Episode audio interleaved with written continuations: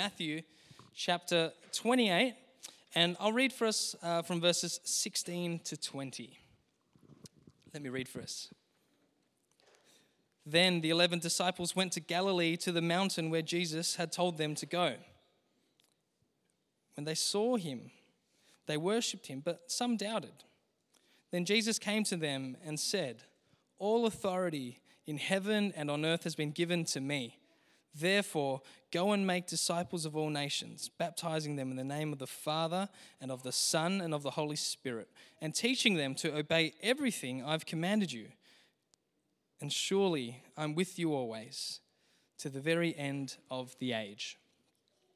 And uh, the second Bible reading for this afternoon is from Acts chapter 1, verses 1 to 9.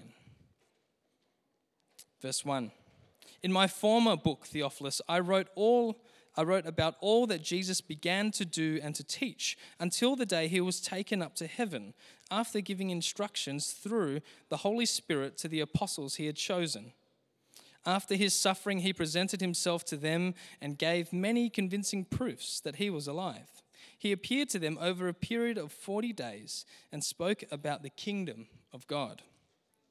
On one occasion, while he was eating with them, he gave them this command Do not leave Jerusalem, but wait for the gift my father promised, which you have heard me speak about. For John baptized with water, but in a few days you will be baptized with the Holy Spirit. Then they gathered around him and asked him, Lord, are you at this time going to restore the kingdom to Israel? He said to them, It is not for you to know the times or the dates the Father has set by his own authority, but you will receive power when the Holy Spirit comes on you, and you will be my witnesses in Jerusalem and in all of Judea and Samaria and to the ends of the earth. After he said this, he was taken up before their very eyes, and the cloud hid them from their sight. This is the word of the Lord. Oh, goodness me. So, kids, if you will follow one of our kids volunteers, Uncle David and Auntie Laura, they'll take you to Inner West Kids. And let me pray for them uh, as they go, and for us and uh, for Pete as we hear the word preached. Father, we thank you that you're a God who has made himself known. Through your Son Jesus, we know that you have loved us and have been on mission to us. Thank you for the Holy Spirit and his power at work even now. We pray for our kids that they would know the work of your Spirit, that you would enliven and inflame their hearts with love for Jesus. And Lord, do that the same uh, for us too. Give us hope and faith and trust in Jesus so that we will serve him and his mission in this world. We ask this in Jesus' name. Amen. Oh, so good. I don't think they can get much louder, actually. So that says something. Uh, uh, Wonderful to be with you, friends and family. We are at the end now of our series on our commitments as a church. I hope it's been helpful to you as we've, um, yeah, trying to uh, present some some clarity about you know who we are as a church and what we're committed to and what our life looks like together, and particularly um, for the next few years as we uh, look to. Uh, uh, working out our strategy and our plan to be God's people in the inner west of Melbourne. Uh, so this is our last one, and I'm going to be our last two commitments, um, seven and eight, uh, on mission and church planting. Uh, largely in the sermon, I'm going to be focusing on mission, our local mission, um, and then afterwards we've got a very special treat, and we're going to talk about church planting. Uh, so let me pray for us, and we'll jump in. Uh, Father, thank you for your word. Uh, thank you that it shows us who you are and what you're doing in the world, what you have done, what you are doing, and what you will do on the last day in Christ Jesus. Help us, Father, to be lifted up into your vision and your mission for the world and what it looks like for us to participate as you reconcile all things to yourself. Amen. Uh, well, you can't read the Bible for very long before you pick up this idea that God is a missional God. Uh, God has, in other words, a purpose for the world. And you can't around, hang around churches and Christians for very long before you get the sense that Christians should be missional too. That in some way, God invites his people to participate in his mission. We have a mission. And as a church, uh, from the very beginning of our life, we have uh, tried to prioritize mission. We've never been content to allow it to be relegated to the margins of our life together or for it to be only for some extra special, particularly zealous Christians in our community we have always believed, actually, that mission is for the whole church. The mission of God's people is for all of God's people. Everyone has a role to play. We are all in it together. And we found actually that in the context of a community on mission, a church on mission, actually sharing our faith and, and doing evangelism and explaining the gospel and exhibiting the gospel in all of life has, is far more enjoyable and far more achievable than many have experienced um, in their lives as Christians. And that's been a joy to see people step into their missional identity over the years.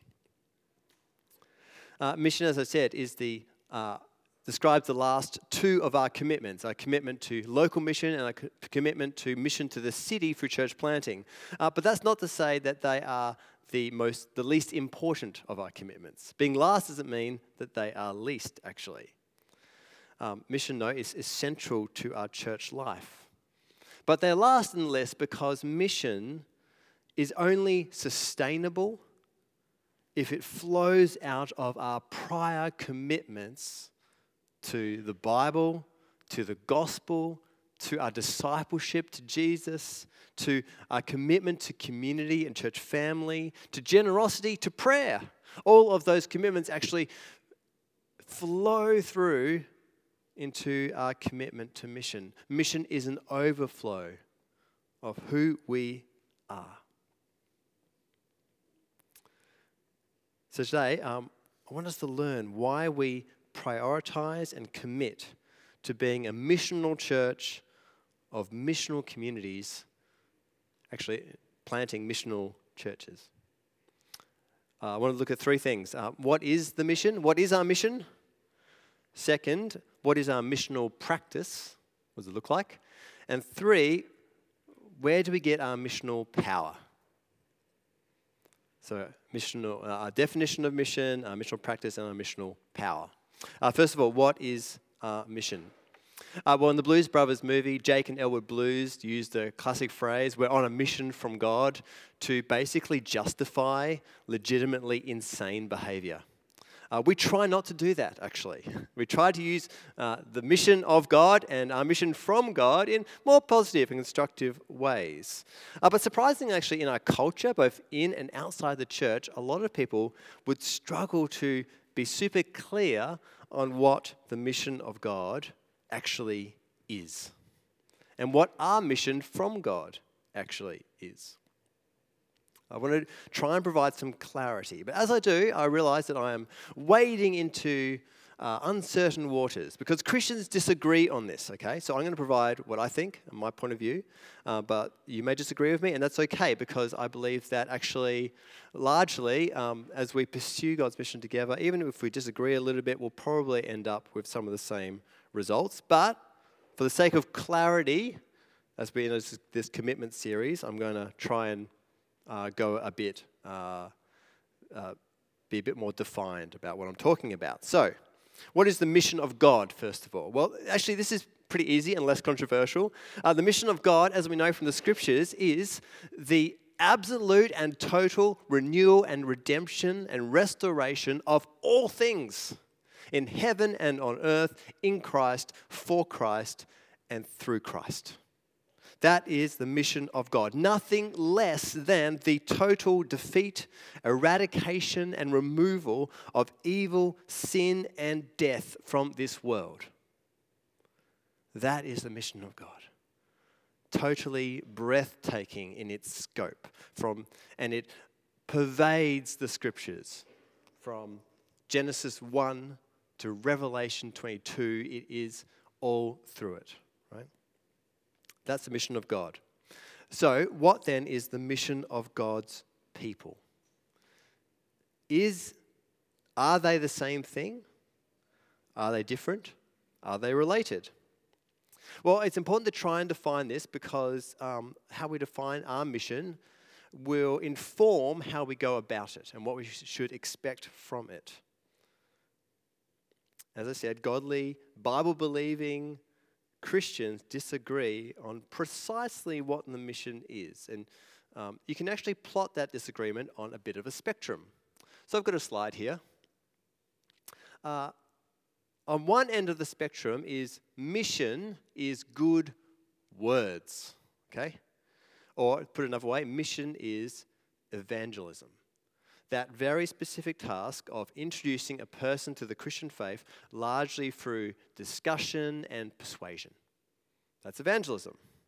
Now, uh, already some of you are cringing because you imagine as you hear that word uh, a kind of Bible bashing fundamentalists using this barrage of words to cajole someone into belief. And at its worst, it can be exactly that, actually. But at its best, evangelism is winsomely introducing someone to the beauty and truth of Jesus through words, yes, through images, through arguments, supporting the testimony of Scripture, done in love, done patiently, done graciously. Jesus is the Word of God. It requires words to introduce someone to Him. Now, on the other end of the spectrum is mission is not good words, but good deeds. The best way to be on mission at this end of the spectrum is to not so much declare the gospel, but demonstrate the gospel by being people who live like Jesus lived. Serving the poor and marginalized, being compassionate and kind, being accepting and loving, being good stewards of creation, working for justice and dignity of others. You know, there's an old saying, um, pre- you know, preach Christ. If necessary, use words. Have you heard that before? by St. Francis of Assisi. Definitely didn't say it, by the way. Sorry to say that. I'm not sure who said it, but it wasn't him. Uh, and I kind of get it, right? I get it that um, a Christian faith without that good deeds that back that up, that's a, that's a, there's a lack of integrity there, right? But it, pushed down the end of the spectrum, sometimes um, mission can be reduced down to just doing good stuff because in our day and age, it's culturally offensive to try and persuade anyone of anything. But at its best, good deeds adorn the gospel, to use some language from 1 Peter and Titus. Good deeds show that the gospel is not just a good idea, but good news. It has the power to transform lives, not just inform minds. Christian faith makes an actual, discernible, positive difference in the world. Now, um, very few Christians argue that mission is either extreme, just good deeds or just good words.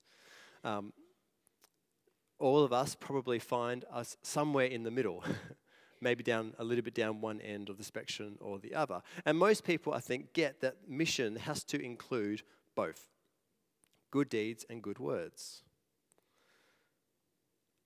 Next question then is what is the relationship between the two? Uh, there is a strain of thinking that God's mission and our mission are kind of the same thing. In other words, God's mission is to restore the world fully and completely in Christ Jesus, right? Uh, and he does invite us to participate in that mission. Uh, there is a strand of thinking which says that God's mission is our mission, His goal is our goal. Therefore, as we particularly do good deeds, do justice, do compassion, do kindness, do mercy, do love, we are bringing about the restoration of all things. And maybe, yeah, Jesus has to return at the end and kind of mop up a few extra details, but largely we can get there. The church can raise our banner and plan ourselves. If we can just get our act together long enough, then we can, we could, we can achieve it. The problem is that um, although there have been moments in church history and the world history of the world where justice has kind of flowed like a river, things have looked really good for a while. The cycles of sin and evil and death interrupt it. So the problem seems that, um, that sin runs so deep, evil is so pervasive, and death is so ever present that if your goal in mission is to see the world restored, you end up feeling bummed out and burned out because you can't live up to your own desires to live that good a life, and the people around you aren't living up to that desire either.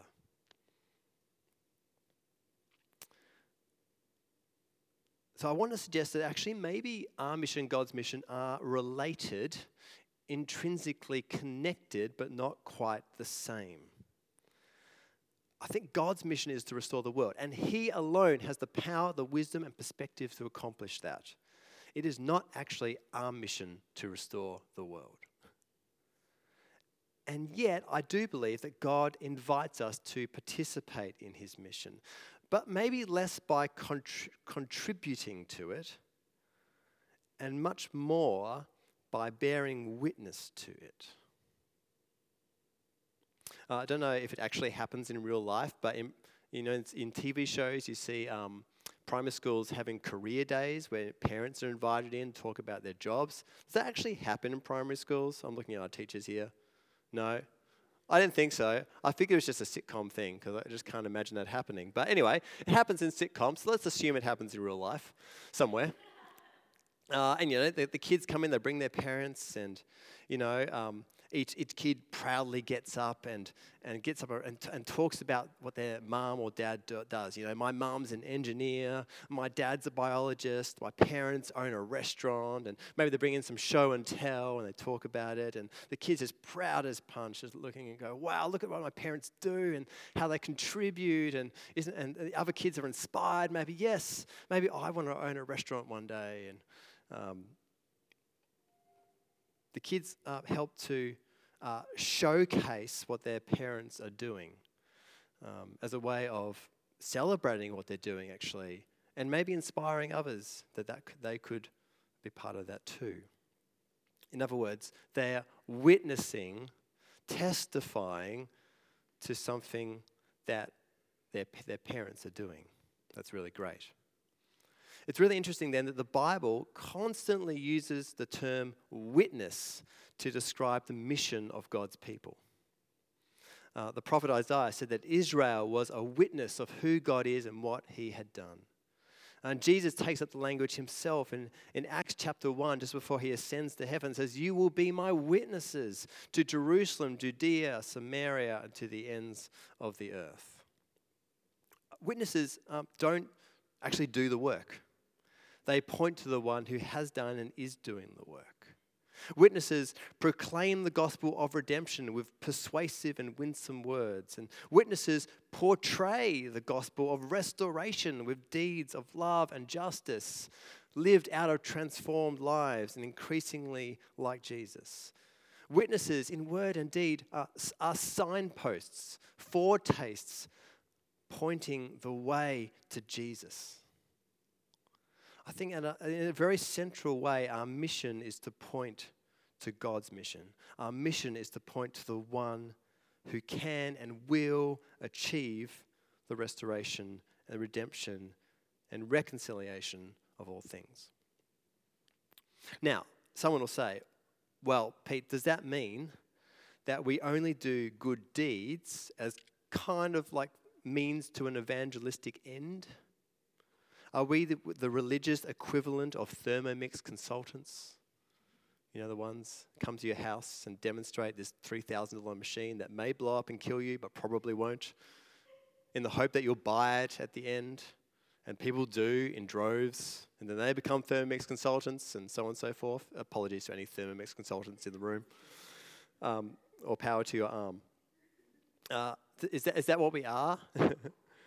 well, Kind of yes, in some ways, right? Because Jesus says, Let your light shine before others so that they may see your good deeds and what?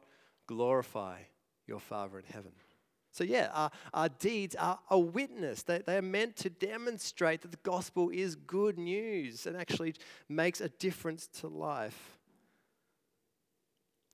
But you know what? It's also just good to be good. As people um, who know that we have been are being restored as God's image bearers, we ought to treat other images and treat this world with love and dignity and compassion, loving our neighbors without any sense of manipulation, any sense of wringing your arm, any sense of false pretenses. Of course, uh, we are we have a mission and we're going to see to make disciples. We also have a vocation to be God's image bearers, bringing order into chaos. In this way, uh, the church becomes one way that God pours out his common grace into the world. The Spirit restoring us, it urges us to live out of our identity, to be a blessing to the world, to bring light into darkness. So, as the writer of Hebrews urges us, we should spur each other on to love and good deeds, because by them we become conduits of, of God's gracious blessing, and by them we point to the one who will one day flood the world with blessings untold. As uh, one writer, Stefan Paas, says, we have to keep stressing where the heart, the magnetic pole of mission lies. It lies in testifying about God's news in Jesus Christ. As much as it's good to do good, we have not really been faithful to the mission unless we point past the good that we do to the best that God has done. Because our mission in the end is not social programs, our mission is people who are lost, people who need a Savior, people who, regardless of their life circumstances, whether they're doing well or badly, whether they're rich or poor, need a relationship with Jesus. It's not surprising then that Jesus gives this charge to his disciples. In the famous Great Commission, Jesus says, All authority in heaven and on earth has been given to me. Therefore, go and make disciples of all nations, baptizing them in the name of the Father and of the Son and of the Holy Spirit, and teaching them to obey everything I have commanded you. If you've got a Bible, make sure you open to 28, and I'm going to explore in those verses um, not just the what of mission here, but actually the how, because Jesus gives us a sense of what it will look like for us to form a missional practice. Now, the question of how we do mission could fill a thousand books and, and has, will probably fill a thousand more by the end of this year. Um, but Matthew 28 gives us a good starting point because uh, it tells us the mode, the focus, and the basis for mission. Um, verse 28 actually uh, starts with the word go. In the original language, the first word there is go. It's a command. Now, for the first disciples, standing on that mountain with Jesus about to ascend, it was literal. they had to go. Well, other, otherwise, they'd be like just standing there for a long time. Had to go somewhere. So, that literally, the command is go. They had to get off the mountainside. They had to go down into Jerusalem. They had to then preach and proclaim the gospel there, and then go to Judea, and then go to Samaria, and then go to the rest of the Roman Empire then go to North Africa, then go to, the, to, to Britain, go to France, go eventually to Melbourne. For most of though, uh, go will not be necessarily about relocation. For most of us, go will be less about travel and more about an attitude. Going on missions means seeing our whole lives as living witnesses to Jesus when you step uh, your foot out the front door, when you interact with anyone, when you log on to social media, when you make, maintain, and grow friendships, when you apply yourself to your study, to your work, to the administration of your life. Go means living your whole life in a missional mode seeing every opportunity through a missional lens because you are constantly on display as a work of God, whether you like it or not. the question then is not whether you're a, sign, a, a, a sign, a display of God's work, but whether you will be a uh, effective one, whether you will be a proper one. The mode of mission can then be described in four ways. First of all, it means we're intentional. We take as many opportunities as possible to witness to Christ and how we proclaim and portray the gospel. We're intentional. Second, we're persistent. Mission is a long game where it involves long years of building friendships and love and trust. We're persistent. Thirdly, we're loving. We never make people into projects, but simply express our love for them by making sure that they know what is most important to us, just as much as we serve them practically. We're intentional, we are persistent, we are loving, and finally, we're together. We're never designed to be lone ranger missionaries, whether abroad or at home, off by ourselves, trying to be a, trying to be a faithful witness. No, God has designed His church to be a community on mission. We shine our light as much as we shine our lights. We shine our light as a community as much as we shine our lights as individuals. And Jesus said, actually, by, it's by our love for each other that um, others will be drawn towards the one who first loved us. So, mission is the responsibility of the whole body of Christ working together with every member using their gifts evangelists to speak, teachers to train, the merciful to come alongside, the welcomers to create safe spaces, the servants to fill practical needs, and every other gift you can imagine. That's why, as a church, we are committed to missional communities, to organize, uh, organizing ourselves into small groups of people, families of disciples on mission. Because we go as a team, we go together, we help each other. We love each other's neighbors, we love each other's friends, we love those God puts in front of us. We love them by serving them, we love them by introducing them to Jesus, we love them by letting them into our lives of love. So that's the mode of, of our mission. Uh, secondly, um, what's the focus? Jesus says, We go, go, make disciples.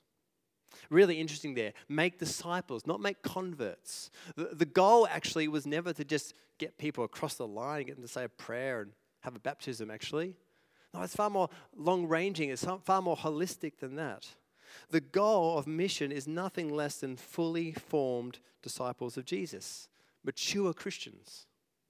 Jesus says, uh, Make disciples by baptizing them and teaching them all I have commanded.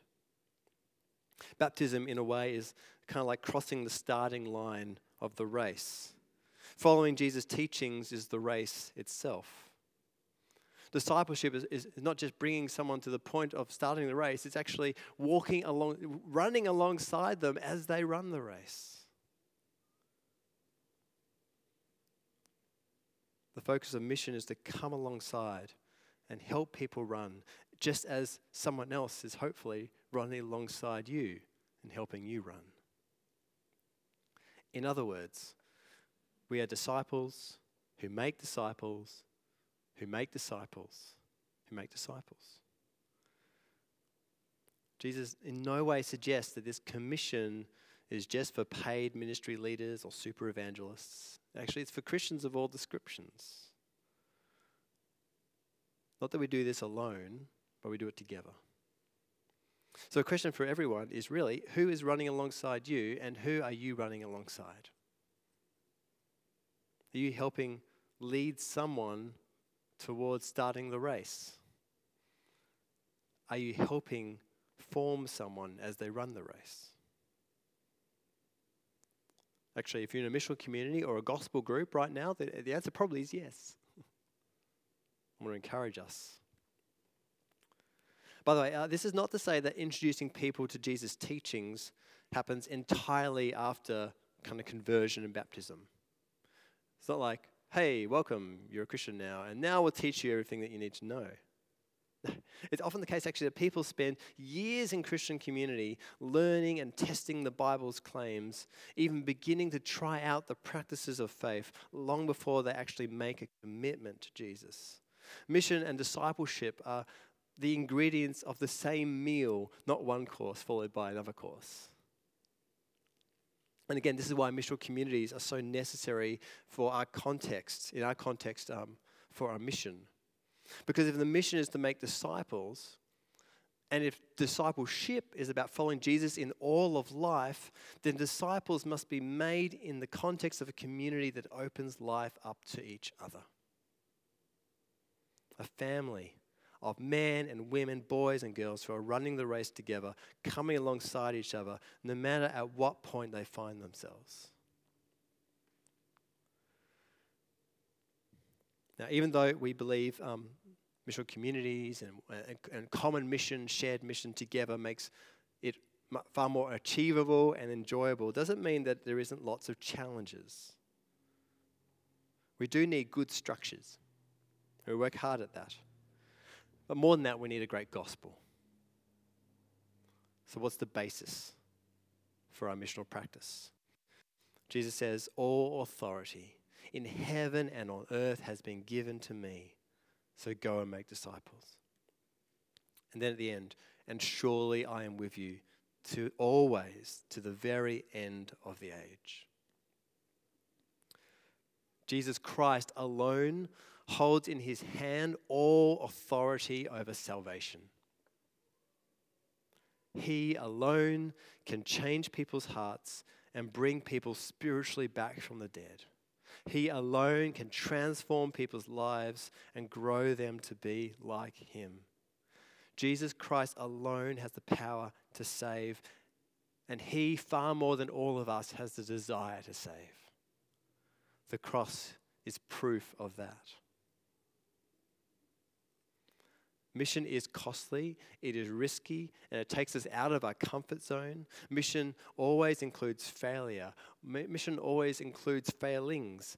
And it means grief when people we love don't respond the way we hope that they would. And this is doable. These, these risks and these costs, are, we are able to take them because Jesus says, go, but not alone. He says, Go, but I'll go with you. He says, Go, but I have the authority.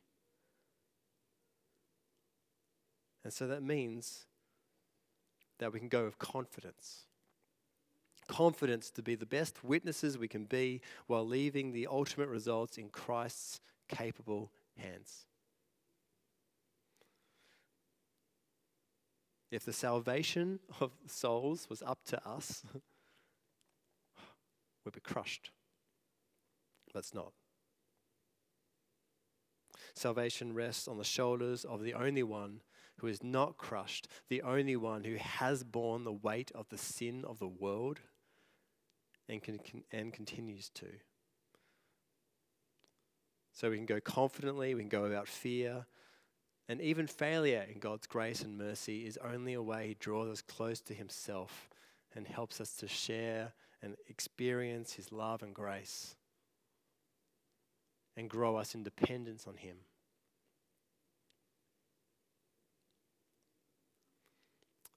But of course, our confidence does not give cause for foolishness. Lots of people have a great zeal for mission, but end up using methods that are unhelpful, not very constructive, even unwise. But actually, our confidence should mean that we are both far bolder than we would otherwise be and far more loving, gracious, and patient than we would otherwise be because the results of the mission are in Christ's hands. We neither need to force it, nor neither do we need to fear it. And so here's the thing um, if you've been a Christian for a little while, I, I hope you kind of know this.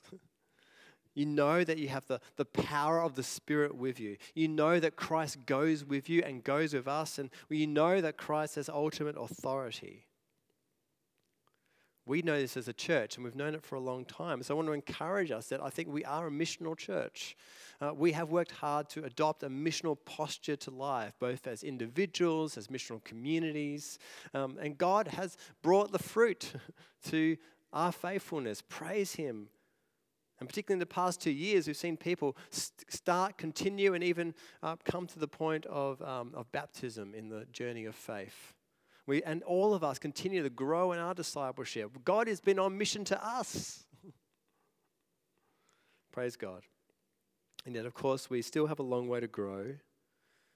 Lots of fears to overcome, lots of selfishness to deal with, lots of distractions to steer away from. I know I do. So, what will help us proclaim the gospel more boldly and portray the gospel more clearly? What will help us overcome our fears, our selfishness, our pride? What will help us overcome the obstacles to our mission? We need better than just good missional practices. We need a great missional power. We need a greater sense, I think, that long before God sends us on mission, He was on mission to us. Long before Jesus said, Go to His disciples, God said, Go to Jesus. And Jesus said, I will. And Jesus went willingly, confidently, lovingly, graciously, persistently. Jesus went on mission to us. He came to this world and proclaimed the gospel. He spoke of God's salvation. He pointed to God's mission, although some did not believe. He came and portrayed the gospel. He pointed to God's commitment to justice and restoration in how he treated people in his miracles, although some mocked. Jesus came and demonstrated the heart of mission. James Shearer wrote that the heart of mission is always making the gospel known where it would not be known without a special and costly act of boundary crossing witness. The first step of mission is always proclaiming the heart of mission to ourselves grasping more deeply the depth of God's mercy, that long before He sent us on mission, He went on mission to us. He crossed every boundary, He traversed every distance, He overcame every obstacle, paid every cost, made every sacrifice to witness to us of God's salvation.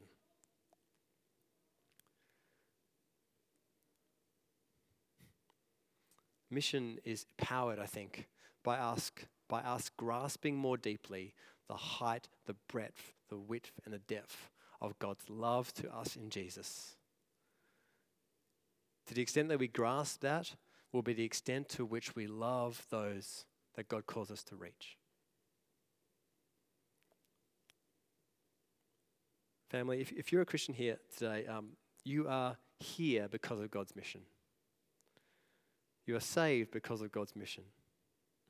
If you're here and you're not a Christian, you're still here today because of God's mission. I believe it because God has drawn you here today to hear these words. And today we have an opportunity to recommit, to respond by committing or recommitting to Jesus and recommitting or committing to Jesus' mission. Friends, we are all in this together. Let's continue to run the race alongside each other. And in God's great providence, perhaps others will be drawn alongside us as we shine as lights in the world. This is our commitment paragraph, one of the number seven. We are committed to proclaiming and portraying the gospel in our neighborhood. Just as Jesus was sent to reach us, so we are in turn sent by the Holy Spirit as witnesses of God's love to proclaim and portray the gospel to others in word and deed, participating in God's work of reconciliation. We are committed to living out our mission locally, intentionally building missional relationships with the full diversity of people who call our neighborhoods home. I hope we can all commit to that today anew. Uh, I'm going to pray, and um, if you've got some questions, um, you can send them in through to Slido. The number will be back up on the screen, I believe, um, and I'll come up in a few minutes and hopefully can answer some. Uh, Father, we ask that you would give us such a clear view of how your mission is greater and grander than we could ever imagine, it includes the whole world, the whole universe, and it has come to us to bring us into salvation. So, Lord, send us out as your witnesses to pro- proclaim and portray the gospel of our Lord Jesus Christ in our whole lives. And may you bring fruit to our efforts, Lord, as we point people to you. Amen.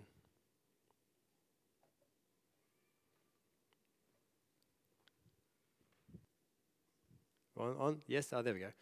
Okay. Um, should I be worried if I've never actually explicitly led someone to Christ? Have I failed? I, I, I think that this is such a common thing to think. Uh, I thought it myself for a long time. Um, let me try and unpack this a little bit. Uh, I think that it is not. Uh, uh, let, me, let me back up a little bit. I talked about how I think the mission of God is fulfilled by the church, which means that, and if the church is made up of many members with different gifts, then we should be using how God has wired us to be on mission together. There are some people with the gift of evangelism. Paul says it himself, right? In other words, there are some people who have a very unique ability to, to explain and expound the Christian faith in such a way that it is attractive and, and brings people to a point of commitment, right? There are some people who can do that and who God has uniquely gifted to them. That is not all people, actually. So I don't think you have failed at all in any way if you've never explicitly led someone to Christ. However, you need to still be a witness according to how God has uniquely wired you. So w- I think it would be an issue if, uh, if, your, um, if your friends and family members who aren't Christians didn't know anything about your faith because you've never opened up to them about it. Not in, in terms of trying to convince them, actually, but just explain to them why it is that you believe some of the things you believe, or why, how it impacts your life, or why, why it would um, uh, form your decision making. I think uh, uh, at the very basic level uh, of evangelism, kind of little e, um, we're just meant to open our lives to people and be vulnerable and clear that we're followers of Jesus and we put him first. That won't necessarily mean it might that you would necessarily be in a position to explicitly lead someone, like sit with them and say the prayer or something like that. Actually, that takes a community. Because it might be that actually what you're really good at is a gift of, um, of mercy. You walk with people, you sit down with them, you share their burdens, you share their suffering, you offer prayer and support. And it might be that that's actually how you witness. It might be actually that you need to, um, in the context of community, have someone else come alongside them and say, hey, maybe you come and do an alpha course with us. Uh, that's what alpha is for, by the way. It's, it's a tool to try and help bring uh, people, um, is, is to try and help do some of that work of big E evangelism, to introduce, introduce people to the, to the actual um, uh, tenets of the faith in a really structured and persuasive and winsome way. So I don't think you should be worried, but you should consider how are you being a faithful witness in your context with your gifts and your unique wiring? And are you doing it with other people? That would be the question to ask. So I hope that's helpful. Uh, Saskia, can you, Pete, can you elaborate a bit more on how you see God's mission being accomplished? Example, through God's people, through all people, through divine acts alone. Okay, so I think that um, the, the mission of God to restore all things through Christ, in Christ, and by Christ is, um, is, is largely outside of our, above our pay grade. I don't think God will accomplish that necessarily through our specific actions of people. Although, again, people will disagree with me on this, and I think that's okay. Um, I think instead, what God, how God uses us is mission to people. God still changes hearts. God converts people. We don't convert people. But we, He does use us to be His light and, and, his, and, um, and to come alongside people and introduce them to Jesus and hopefully, maybe through relationship and time, bring them to faith. Um, Romans 8 says actually that the, all of creation is waiting for the sons and daughters of God to be revealed. Creation is waiting for us to be restored before it can be restored. So I think there's two different things going on there. God's mission to people is accomplished through us, yes. God's mission to restore all things under and through and by Christ um, is largely happening despite us, actually. Again, you can disagree, that's okay. Um, uh, keep on going here. Ooh, there's more coming in, sorry. Often in mission or evangelism, I can feel like I'm going it alone. How can I be more conscious of Jesus' presence as he promised? great question.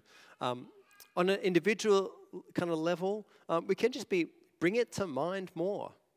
As you walk out your doorstep, a great prayer to pray is God, your spirit goes with me today.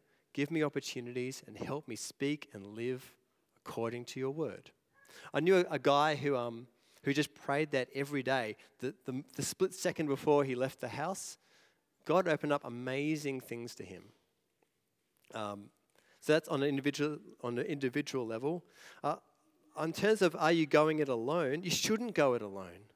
That's what a missional community is for. Brothers and sisters to walk alongside you, to bear those burdens, to pray with you, for your friends to become their friends, your neighbors to become their neighbors, um, and to help you do it together.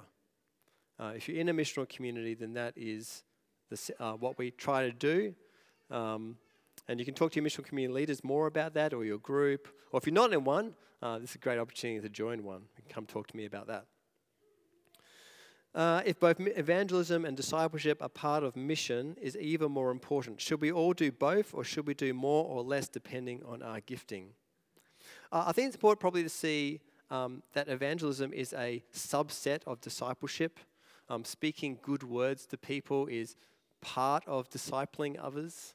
Um, and uh, yeah, as, as, I said before, depending on your gifting, for some people, uh, words come easily and you can describe things really well, but we're all called to speak, actually. Um, uh, Paul says to uh, Timothy, do the work of an evangelist. Doesn't say he has the gift of evangelist, says do the work of one. In other words, yeah, be, pre- be prepared to give an answer for the hope that you have. Absolutely. Um, it's a subset of discipleship, and it can be as simple as an encouraging word it can be as simple as a promise to pray for someone. It can be as simple as saying, hey, you know what? Um, God is with you, God is for you, God loves you. Um, uh, it can be, it doesn't have to be a some sort of amazing apologetic argument. It's often just words from the heart, uh, filled with love for someone. Uh,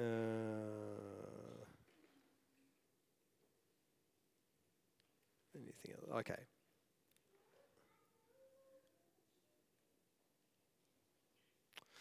Cool. I know there's some other ones there. I might leave it. I think I've probably somewhat answered some of the other ones too, and I want to leave room for what's happening next.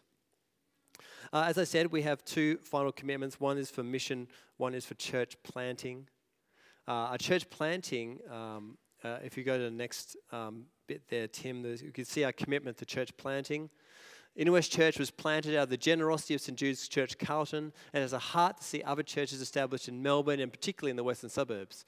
We are committed to continuing to help plant churches in order that as many as possible would have the opportunity to encounter Jesus and experience the life and hope that comes from knowing and trusting Him. We are a church plant. We would love to plant more churches. Why do we do it? We do it so that more and more people in Melbourne can have access to the gospel more and more people can have access to the gospel.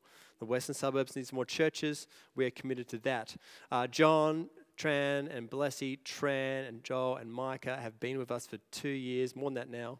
Um, two years, John is a resident um, looking to plant a church in Cairnlea in the western suburbs that has now become Grasslands Church, and we're excited to see them um, working towards a launch next year. Um, because of what we're talking about today, I invited John to come up and just share what's been going on and encourage us so that we can encourage him and Blessy in what they're doing. So, John, come on up. And a welcome to those who are visiting from uh, John Blessy's um, launch team core group as well, Mission Community, sharing it today. Hey, church family. Um, this is a special moment, I feel like. Uh, I feel like because of COVID and all that, it made it a bit hard to keep you all involved and a part of the journey, but um, I'm really grateful that we get to share this moment now. Um, in so many ways, uh, this community and this church and each of you have been an answer to our prayers. Um, so in 2018, we uh, felt called and led uh, out of the context that we were serving in and um, left not knowing where God would lead us. We prayed that we would be able to find a place uh, that would share similar values to us around the gospel, around hospitality and mission. We prayed that there might be an opportunity for um, me in particular to serve and to be trained and equipped and sent out. Uh, and we prayed for family, brothers and sisters to come alongside us for that journey. And you're all the answer to that prayer.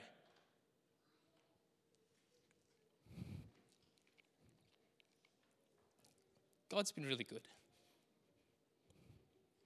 Uh, end of 2018, I stood outside Coles and I was crying, similar to now, because across the way was an apartment building that you can't see a photo of there.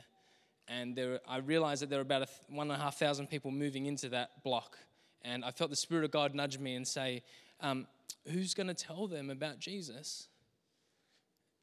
And the only a place or community of faith in our neighborhood is this huge uh, Buddhist temple slash seminary that's right on the most prominent corner in our neighborhood. Um, and so, uh, maybe full of faith, maybe reluctantly, I said to God, um, If you send me, I'll go. And here we are, um, a, few, a few years down the road. It's been an incredible journey. Um, when we joined, um, Inner, well, before we joined Inner West, um, I started catching up with Pete, asking him about hospitality, missional communities, and that sort of thing. And um, I think we're on to maybe about our third coffee um, when Pete finally got frustrated with me because he's just such a patient man. And he said, Look, we can talk about this all you want, but you need to just join a missional community and experience it for yourself. So I did. Um, here's a photo of our first missional community that we were a part of. And um, we were so blessed by you, and we were so encouraged to see a group of very different people in very different stages of life love each other as a spiritual family. Uh, and God taught us a great deal about what it means to be a spiritual family together.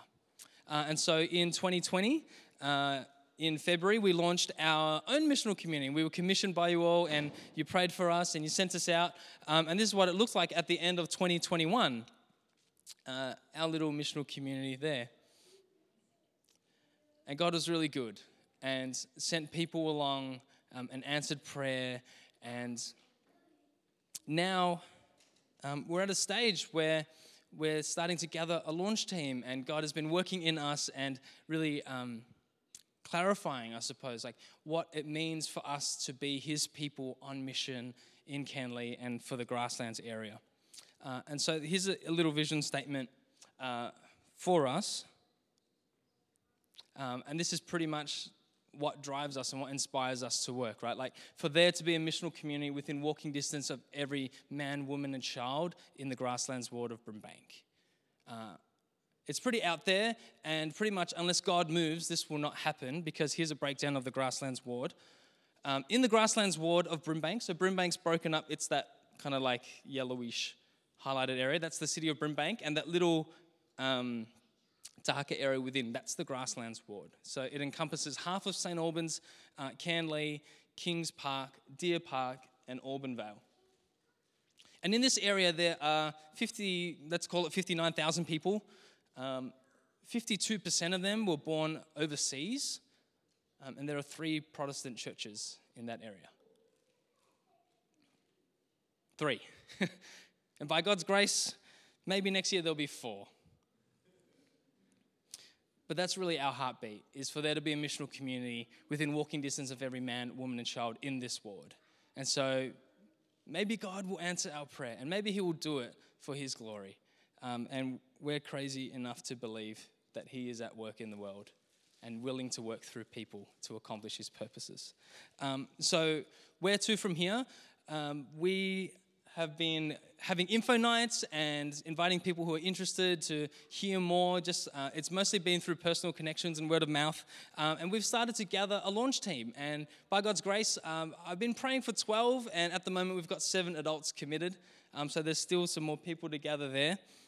Uh, and we're hoping that by the end of uh, this month, we will have our first launch team meeting, which I'm really excited to do. And the launch team is really just going to be uh, focused on building a gospel culture discipling and growing as disciples uh, through gospel clarity, um, gospel renewal, experiencing that in our own lives, and then building around um, our little community some gospel rhythms. And we're hoping that from that place in the next six to nine months that we'll be able, we'll be able to um, launch a public worship service um, and launch uh, Grasslands Church. So that's, I guess, in a nutshell, where we are at now. But I think more importantly than that, what we're seeing is that um, God is bringing along um, Christians and non Christians into contact with our little community. Uh, we're finding that there are those people of peace who are hungry and who are thirsty for community, for belonging, for meaning in their lives. We're finding people are really isolated and alone uh, and really happy just to have a friend. And we're also finding that um, the witness of being God's family together and loving one another is something that is actually powerful. That when people see um, Graham up the back here playing with my kids at the park, that's something unusual. And it ought to be, because what God and does through the gospel is special in making us a spiritual family. Um, and so we're really uh, full of faith, really encouraged that God answers prayer. Um, and so we are really looking forward to the months to come. Um, the ministry team has been so encouraging in terms of um, sowing and investing into me and to our family. Um, the church council has been so supportive and really given a lot of wisdom and support in, in a lot of things that I have no idea about, like governance and finance and other things like that. But this is the gift of being a part of God's body is that there are people who can do things that I have nothing, uh, no idea about. There are people who can come alongside us to encourage us when we're discouraged and afraid and insecure. Um, and there are people willing to go alongside with us to reach uh, the grasslands ward with the good news of Jesus. Um, so that's, in, in brief, where we're at. Um, gathering this launch team, praying a lot, um, and hoping to see God do something incredible where we are. We're so grateful for you, church, each of you, seriously. Um, and Blessy would have more to say, but she doesn't want it right now. But can I pray and give thanks to God for his amazing work and his amazing mission to us? Father, thank you so much for your great love for us. Thank you that you showed that in your son Jesus. And we pray that we would know the depth and the breadth and the width and the height of this love that you have for us. And that might be something that transforms us and changes us. Thank you that you've made us new creations, that we are now a spiritual family, that we are disciples, that you've called us to follow you, and you have made us your witnesses. And so give us great confidence, not in what we can do, but in what you have done and what you will ultimately do. Thank you, God, that you are faithful to bring to completion the work that you have begun. And so we rest in your faithfulness and we go with all of the strength that you give. Thank you for this family, for the way in which you've answered our prayers through each and every one of these people here. Thank you for their generous hearts in caring for our family, in um, giving financially to to free us up to be able to be on mission locally. And thank you that we continue to see your grace and your presence here in these people. And so, Father, we look to you, we give you glory, and we thank you for everything that is ours in Christ. In his name we pray.